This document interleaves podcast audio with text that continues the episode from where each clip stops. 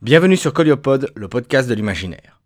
Coliopod vous propose ce mois une nouvelle, traduite de l'anglais, inédite en français, Un sombre après-midi sans fin de Daniel H. Wilson. Daniel H. Wilson est un auteur américain. Avant d'écrire de la science-fiction, il est avant tout docteur en robotique et spécialiste des intelligences artificielles. Ses premiers ouvrages sont d'ailleurs des petits guides pratiques sur la manière de survivre à une apocalypse robotique ou sur les innovations technologiques prévues par la SF et qui tardent à venir.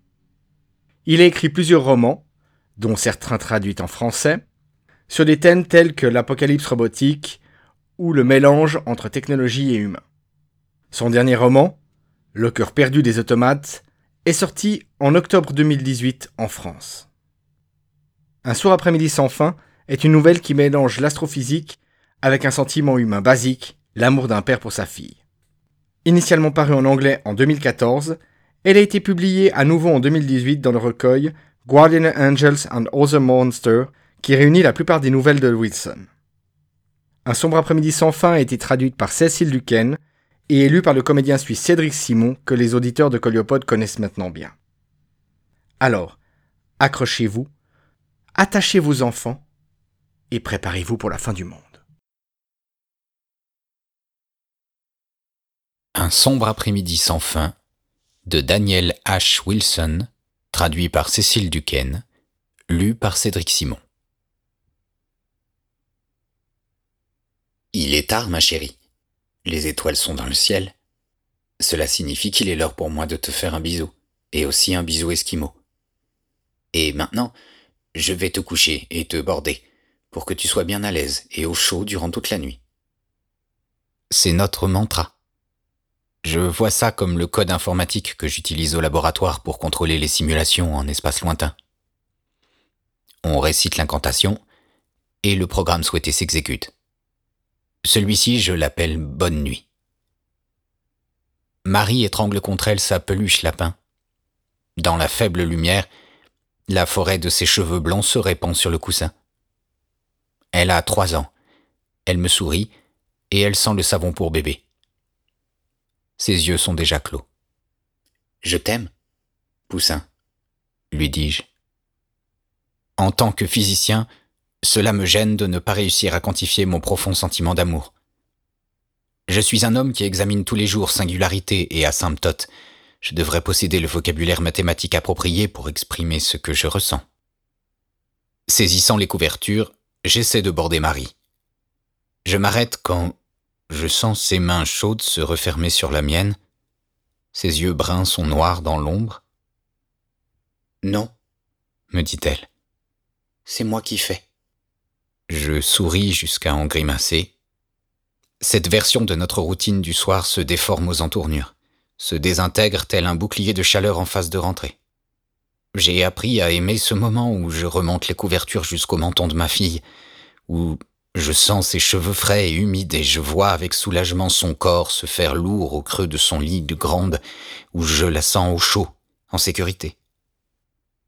Notre routine actuelle dure depuis un an et deux mois.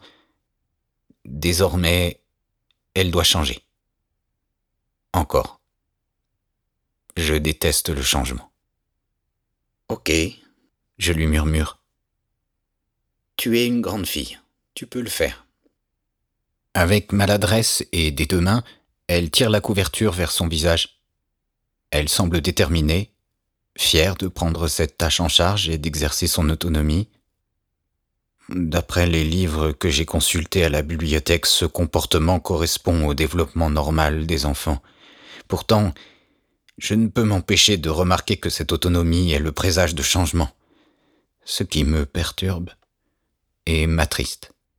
Mon bébé grandit. Durant la dernière année écoulée, son poids a augmenté de 16%. Ses phrases sont passées d'une longueur moyenne de 7 à 10 mots. Elle a mémorisé les planètes, les constellations principales, les couleurs du spectre visible, rouge, orange, jaune, vert, bleu, indigo, violet. Ces petites étapes indiquent que ma fille est avancée pour son âge. Mais elle n'est pas à inscrire dans le livre des records, ni à classer parmi les enfants génies non plus. Elle est juste dégourdie. Ce qui ne me surprend pas. L'intelligence se transmet par les gènes. J'ai vu une étoile filante, me dit-elle. Vraiment? Et de quoi est-elle faite, cette étoile? De cailloux. Exact.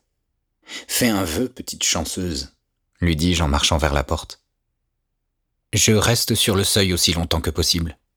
Dans la pénombre, je vois un ours en peluche me regarder depuis une étagère. C'est un papa ours qui serre son bébé dans les bras, ses pattes sont cousues aux épaules du petit. Il ne le laissera jamais partir. Bonne nuit. Bonne nuit, papa, me dit-elle alors que je referme la porte. Les étoiles sont vraiment présentes dans la chambre de Marie. Voilà deux ans, j'ai acheté le planétarium le plus complexe et exact que j'ai pu trouver. Il n'y avait pas de modèle américain, donc celui-ci provient d'une société japonaise. J'ai dû passer une commande spéciale pour le faire venir jusque chez nous, à Austin, dans le Texas. J'ai aussi acheté un adaptateur de prise électrique universelle, un dictionnaire japonais-anglais et un guide des constellations principales. J'avais tout prévu. Peu de temps après l'arrivée du planétarium, je l'ai fait installer dans ma chambre. J'ai traduit le manuel d'instruction depuis le japonais du mieux que j'ai pu, puis calibré l'hologramme des étoiles, inséré le disque qui concernait le motif de l'hémisphère nord et mis à jour l'heure et la saison. Après quoi, je me suis rendu dans le salon et ai tapoté l'épaule de celle qui était alors ma femme. C'était pour notre anniversaire. Mon objectif était de créer une situation où nous pourrions observer les étoiles ensemble chaque nuit avant d'aller nous coucher. J'avais un faible pour l'astrophysique, elle pour les beaux gestes romantiques. J'étais parti de l'hypothèse que ce faux ciel étoilé sous lequel nous pourrions dormir saurait satisfaire nos appétits respectifs. Malheureusement, j'avais omis un détail. Je portais des lunettes et elle des lentilles de contact. La semaine suivante, nous avons passé nos soirées à observer d'un œil clignotant l'image trouble d'une gerbe de gouttelettes gaussiennes censée représenter la Voie lactée. Puis mon ex-femme a trouvé le reçu et s'est mise en colère. Elle m'a ordonné de renvoyer le planétarium et dit qu'elle aurait préféré une nouvelle voiture. Ce qui ne me paraissait pas du tout romantique, mais bon, je ne suis pas expert en la matière. Mon très fin dictionnaire ne permettait pas d'acquérir la maîtrise nécessaire du japonais pour négocier le retour du produit. En réaction, mon ex-femme m'ordonna de revendre la chose sur Internet ou d'en faire ce que bon me semblait. Je choisis donc de faire ce que bon me semblait. Avec précaution, je remis le planétarium dans son carton d'origine, puis dans le coffre de ma voiture. Après quoi, je l'entreposai dans la salle de stockage des équipements de mon laboratoire, au travail. Trois mois plus tard, mon ex-femme m'informait qu'elle partait. Elle avait trouvé du travail à Dallas et reviendrait voir Marie les week-ends, mais elle ne pouvait rien promettre. Je me rendis immédiatement compte que cette nouvelle allait avoir de sérieuses conséquences sur mon existence, ce qui était perturbant. Je le lui dis, et elle me rétorqua alors que j'avais la capacité émotionnelle d'un robot. Je savais que cette observation n'était pas un compliment. Cependant, je ne relevais pas le fait que ma nature robotique tendait aussi à remettre en question ma capacité à être un bon père pour une enfant d'un an et demi. Pour lui prouver le contraire, mes joues tournèrent soudain au rouge à la seule idée de perdre ma fille. Mon ex-femme dut lire en moi la question que la tension de mon visage suggérait, parce qu'elle y répondit sans même que je la formule. Selon elle, ce que je manquais en émotion, je le compensais en structure. Elle ajouta que j'étais un mari affreux, mais un bon père. Mon ex-femme embrassa Marie sur la tête et m'abandonna au milieu de l'allée, ma fille dans les bras. La petite ne cria pas lors de son départ, car elle ne disposait pas des capacités cognitives permettant d'appréhender ce qui se passait. Si elle avait su, je pense qu'elle en aurait été bouleversée. Au lieu de quoi, mon bébé se contenta de sourire tandis que sa mère démarrait puis s'éloignait en voiture. Et comme Marie était de bonne humeur, je la glissai aussitôt dans son siège auto pour la conduire jusqu'à mon laboratoire. En dépit de toutes les règles qui l'interdisaient, je l'amenai à mon travail et je fouillai dans la salle de stockage jusqu'à retrouver l'objet défendu. Cette nuit-là, je lui offris les étoiles. La cafétéria de mon boulot passe les infos pendant la pause déjeuner. Le son est coupé, mais je regarde quand même. Ma fourchette en plastique est à mi-chemin de ma bouche quand je vois la vidéo qui accompagne les dernières nouvelles. Après cela, je ne sais plus trop ce qui se passe, sauf que je me suis mis à courir. Chose qui n'arrive pas souvent. Dans certains corps de métier, on peut être appelé pour une urgence. Un docteur en vacances pour traiter la victime d'un accident. Ou un pilote de repos qui doit reprendre des commandes pour faire atterrir un avion. Cela ne me concerne pas. Je passe mes journées à élaborer des simulations sur des superordinateurs de manière à pouvoir comprendre certains phénomènes astronomiques qui se sont produits voilà plusieurs milliards d'années. Ce qui explique que je sois le seul à courir. Il n'y a probablement qu'une douzaine de personnes au monde qui puissent comprendre aussi bien que moi les images que je viens de voir à la télévision. C'est-à-dire mes collègues et d'autres astrophysiciens qui travaillent dans des instituts de recherche semblables. J'espère qu'ils parviendront à retrouver leur famille à temps. Le sous-titrage télévisé disait qu'un événement astronomique inexpliqué venait de se produire. Je suis mieux informé que ça, et je cours vite parce que je sais justement ce qu'il se passe. Ma voix émet un gémissement depuis le fond de ma gorge. Je me précipite dans la voiture, attrape le volant brûlant, et mets le pied au plancher. Le reste de la ville avance à son rythme normal, tandis que je me faufile dans le trafic. Ce calme ne va pas durer, mais je suis heureux de pouvoir en profiter pour rentrer. Ma fille va avoir besoin de moi. Une nounou garde Marie durant la journée. Elle a des cheveux châtains et mesure 1m62. Elle ne dispose pas d'un esprit scientifique, mais c'est une artiste sur son temps libre. Quand Marie avait dix mois et mémorisait toutes les différentes parties du corps, y compris les phalanges, j'étais tout excité. J'avais alors donné à la nounou une feuille où j'avais inscrit une série de faits sur les différents états de la matière, afin que Marie puisse les mémoriser. J'avais volontairement écarté le plasma de quark et de gluon, ainsi que le condensat de Bose-Einstein et la matière dégénérée, histoire de garder le plus marrant pour la fin. Au bout de trois jours, j'avais retrouvé le papier dans la benne à recyclage. Ce qui m'avait un peu énervé. Pérez du box voisin avait estimé que la nounou m'avait rendu service. Que Marie avait toute la vie pour apprendre ces choses-là. Qu'elle avait besoin de rêver et d'imaginer, ou même de peindre avec les doigts. C'était probablement un bon conseil. Mais bon. Le fils de Pérez, qui a cinq ans, et que j'ai vu au pique-nique du département, n'a pas su me dire combien de kilomètres il y avait du sol à la troposphère. Et il dit vouloir devenir astronaute. Bon courage. Enfin bref, je cours. Il a fallu 400 millisecondes à mon cerveau pour assimiler les informations visuelles qui provenaient de la télévision, dans la cafétéria. 80 millisecondes pour que mon système nerveux réagisse à l'ordre de bouger, puis 2 minutes de sprint jusqu'au parking. Et enfin, 8 minutes à conduire vers la maison. Ce qui doit se produire arrivera dans les 30 prochaines minutes, donc inutile pour moi de prévenir les autres. Voilà le déroulé des événements jusqu'à présent. Voilà 38 minutes le ciel s'est empourpré alors qu'une anomalie le traversait au-dessus du golfe du Mexique. Les témoins ont décrit comme une coulure entre ciel et nuages, un genre de trait flou, rouge et luisant. La NASA a rapporté que le phénomène avait perturbé les chemins orbitaux de tous ses satellites artificiels, y compris la Station spatiale internationale. Cela a déclenché des tsunamis le long de l'équateur et a arraché puis envoyé un panache de notre atmosphère à plus d'un millier de kilomètres dans le vide spatial. L'air s'est dispersé en l'absence de haute pression, mais des traces significatives d'eau vaporisée se sont transformées en gouttes de glace. Au sud, à l'horizon, je vois désormais une rivière de diamants qui s'éloigne en disparaissant dans l'espace. Je ne discerne pas la Lune, mais cela ne signifie pas qu'elle ait forcément disparu. Tout ceci s'est produit en 30 secondes. Ce n'est pas un phénomène astronomique inexpliqué. L'anomalie n'avait pas de sillage de poussière, elle n'a pas non plus été détectée par les radars, et elle a causé un tsunami.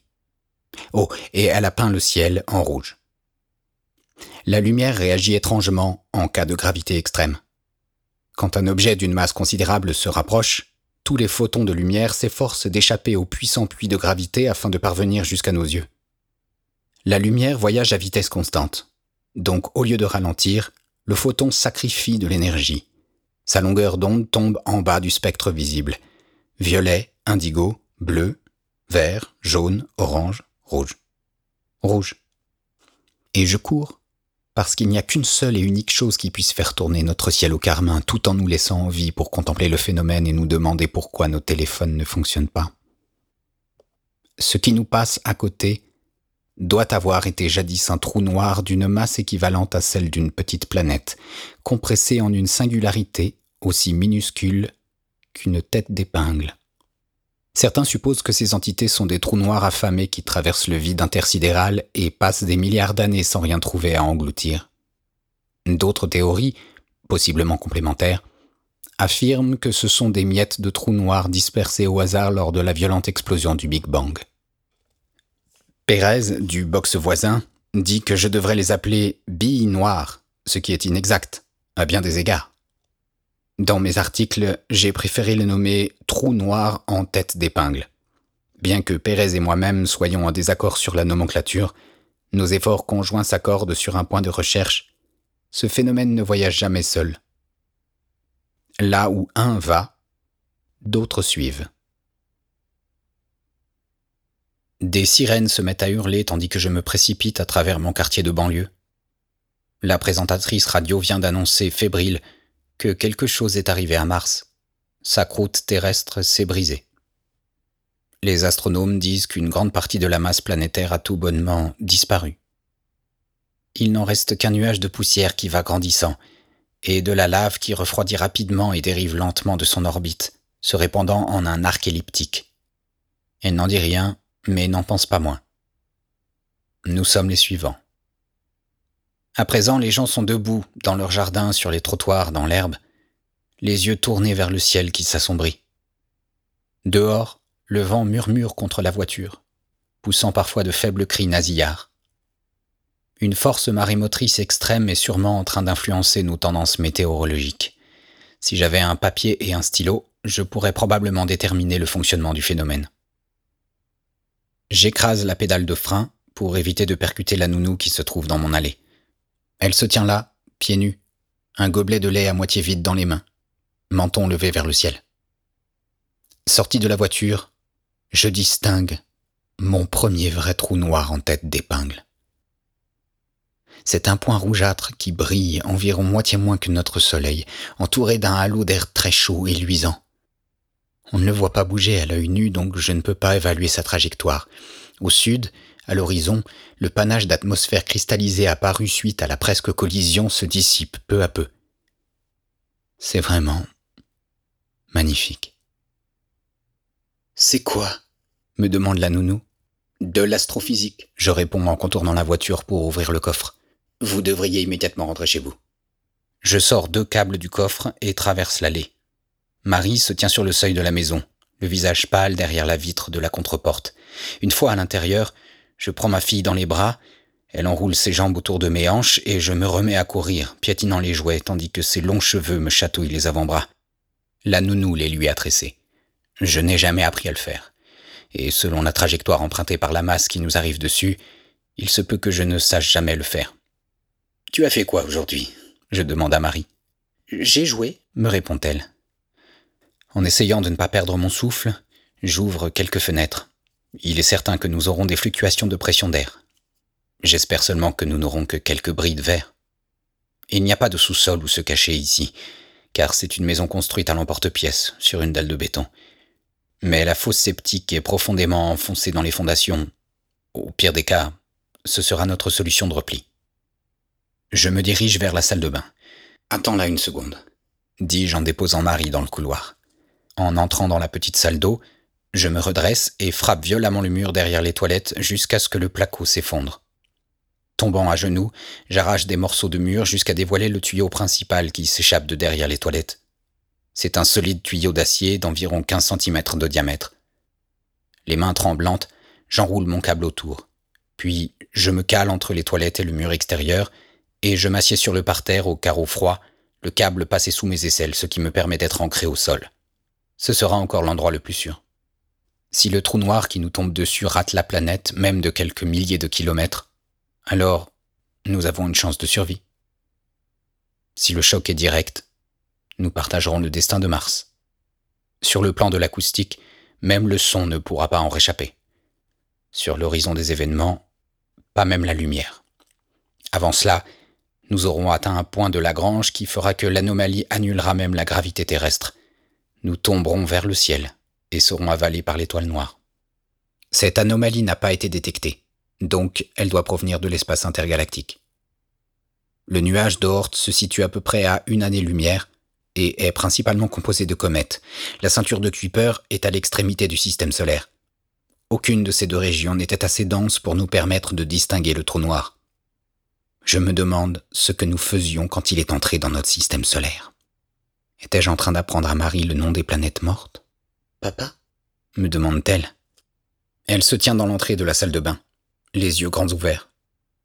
Dehors, un moteur vrombit tandis qu'une voiture passe en trombe devant chez nous. Au loin, une porte laissée ouverte claque benoîtement dans le vent. Sous l'effet de la brise douce mais tourmentée, la robe fleurie de Marie frissonne et claque sur ses genoux écorchés. Viens par ici, ma chérie. Lui dis-je, de ma voix la plus rassurante. Viens t'asseoir sur moi. Avec hésitation, elle vient. La fenêtre à moitié ouverte au-dessus de nous n'est plus qu'un rectangle rouge et luisant. L'ouverture sifflote doucement tandis que l'air circule dans la maison. Avec l'autre câble graisseux, je fais un nœud très serré et douloureux autour de mon torse. Je ne veux pas prendre le risque de lui broyer les poumons, donc je prends Marie dans mes bras. Les siens se placent tout naturellement autour de mon cou et me serrent. Fort. Son souffle est chaud contre ma peau. Il faut s'accrocher très fort à papa, lui dis-je. Tu comprends? Pourquoi? Parce que je ne veux pas te perdre, mon bébé, et soudain les larmes que je ravale sont salées au fond de ma gorge. Dehors désormais, la tempête hurle. J'entends un cri. Des cris. Une bourrasque de vent brise la fenêtre de la salle de bain. Je protège Marie tandis que les bris sont aspirés hors de leur encadrement. Un bout s'y attarde et s'agite comme une dent déchaussée. Les hurlements proviennent désormais des objets volants qui ont dépassé la vitesse du mur du son. Le crac, crac, crac discontinu résulte des centaines de bangs supersoniques. Il couvre presque les cris des gens effrayés qui sont en train de tomber vers le ciel. Des millions doivent être en train de mourir comme cela, en même temps. Des milliards. C'est quoi? Demande Marie d'une voix tremblante. Rien, ma chérie. Tout va bien, lui dis-je en la serrant contre moi. Ses bras sont scotchés autour de mon cou. Les bardeaux du toit bruissent en douceur, s'élançant vers le ciel telle une volée de pigeons. Je ne les vois pas partir, mais je me dis qu'ils doivent voler dans la direction de l'anomalie en approche. Je fixe le dernier bout de verre fiché dans l'encadrement de fenêtre, les lèvres serrées l'une contre l'autre. L'éclat saute et au final s'envole tout droit vers le haut. Une trajectoire fatale. Une traversée complète. Il se passe quoi? Demande Marie à travers ses larmes. Ce sont les étoiles, ma chérie. Les étoiles tombent. C'est l'explication la plus exacte que je puisse lui apporter. Pourquoi? Regarde papa, dis-je en sentant une légèreté soudaine nous tirer vers le haut. Je me penche sur les câbles afin de vérifier qu'ils sont toujours bien accrochés. Regarde papa, s'il te plaît. Tout ira bien. Accroche-toi fort. Un crissement perçant retentit alors que le toit s'enroule sur lui-même vers le haut puis disparaît. Marie se mord les lèvres afin de garder la bouche close et hoche la tête alors que les larmes dévalent ses joues. Je n'ai pas à consulter les livres de développement infantile pour constater qu'elle est très courageuse pour une enfant de trois ans. Trois voyages autour du soleil seulement. Et aujourd'hui, ce même soleil va disparaître. Le dieu sol sera lentement écartelé, lacéré en flammes de plusieurs centaines ou milliers de kilomètres. Ma chérie, Peux-tu me donner le nom de la planète sur laquelle nous vivons? La Terre? Et celui de la planète qui a un anneau? Saturne? Et de quoi sont faits ces anneaux? De montagnes de glace? Peut-être bien que l'émerveillement est aussi un trait génétique qui se transmet de génération en génération. Est-ce que les étoiles... Quelque chose d'énorme s'écrase dehors. Le vent pousse à présent un hurlement différent. La haute atmosphère s'est transformée en vortex de molécules d'air supersoniques. Papa crie Marie. Ses lèvres sont rouges et gonflées d'avoir été mordues. Des sillons de larmes laquent ses beaux yeux bruns d'un voile de saline. Un froncement tremblant creuse son menton, et tout ce à quoi je pense, c'est à quel point elle est minuscule comparée à tout cela. Ma chérie, Tout va bien, je suis là. Les étoiles sont-elles très grosses ou très petites? Très grosses, dit-elle en fondant en larmes. Je la berce tout en parlant, la tenant contre mon torse. Les câbles se tendent et le tuyau d'évacuation est comme un point dur dans mon dos. Les cheveux de Marie chargés d'électricité statique se dressent dans le vent désormais sporadique. Tu as encore raison. Elles ont l'air petites, mais elles sont très grosses. Oui, oui, les étoiles sont très, très grosses. Un grondement subsonique fait vibrer la structure de la maison. Par le plafond désormais absent, je vois les arbres, les poteaux téléphoniques et les voitures qui dégringolent en silence dans l'œil rouge qui nous fixe depuis le ciel. Le son qu'ils émettent n'est pas assez rapide pour s'en échapper. Ici, l'air est de plus en plus froid à mesure qu'il disparaît, mais je sens aussi la chaleur qui irradie de cet orbe affamé. Plus que quelques minutes, voire quelques secondes. Papa? Sa bouche et ses yeux se teintent de bleu tandis que son regard me traverse. J'essaye de sourire pour elle, toutefois mes lèvres sont molles. Les larmes coulent de mes yeux, se rassemblent sur mes tempes et goûtent vers le ciel. Les murs brisés valsent, une étrange lueur s'écoule dans le silence. Le monde n'est que changement. Les gens arrivent et repartent. Mais mon amour pour elle est constant. Ce sentiment ne peut être quantifié car il n'a rien à voir avec les nombres. L'amour est un motif fixe au sein du chaos. Il est très tard, ma chérie. Et les étoiles sont dans le ciel. Elles sont tellement énormes. Et cela signifie qu'il est temps pour moi de te faire un bisou. Et aussi un bisou esquimau. Par habitude, elle se penche pour avoir son bisou. Son petit nez s'écrase contre le mien. Et maintenant, je n'y arriverai pas. Et maintenant, je vais te coucher. Ravale ta peur. Tu es un bon père. Sois courageux. Et te border pour que tu sois bien à l'aise et au chaud toute la nuit. Autour de nous, la maison a disparu, et je ne l'ai même pas remarqué. Le soleil est un saphir posé sur l'horizon. Il baigne d'une douce lueur bleue le champ de ruines qui nous entoure, et l'étoile rouge continue de tomber. Bonne nuit, ma chérie. Je la serre fort, tandis que nous nous élevons ensemble dans les ténèbres. Autour, la vue s'étend de manière impossible, et dehors, le monde accélère. Un tour de passe-passe de la relativité. Une masse de poussière désordonnée nous dépasse à toute vitesse, puis disparaît. Dans notre dernier instant ensemble, nous faisons face à un rideau de vide noir et silencieux, parsemé de points qui brillent d'une lumière inébranlable et infinie. Nous aurons toujours les étoiles. Si cette nouvelle vous a plu, vous pouvez retrouver d'autres nouvelles de Daniel H. Wilson dans le recueil en anglais Guardians Angels and Other Monsters. Vous pouvez également retrouver l'ensemble de ses romans traduits en français chez Outre-Fleuve, dont notamment Le cœur perdu des automates, son dernier roman en date. Ainsi se termine cet épisode de Coliopode. J'espère qu'il vous a plu. Je vous donne rendez-vous le mois prochain pour un nouvel épisode. Dans l'intervalle, n'hésitez pas à dire ce que vous pensez du podcast, d'en parler autour de vous et, si le cœur vous en dit, de devenir mécène sur Tipeee, de faire un don ou d'utiliser un des liens sponsorisés pour offrir ou vous offrir un petit quelque chose. Cela permet de pérenniser financièrement l'existence de Coliopod. Je vous retrouve le mois prochain pour un nouveau voyage dans les territoires de l'imaginaire.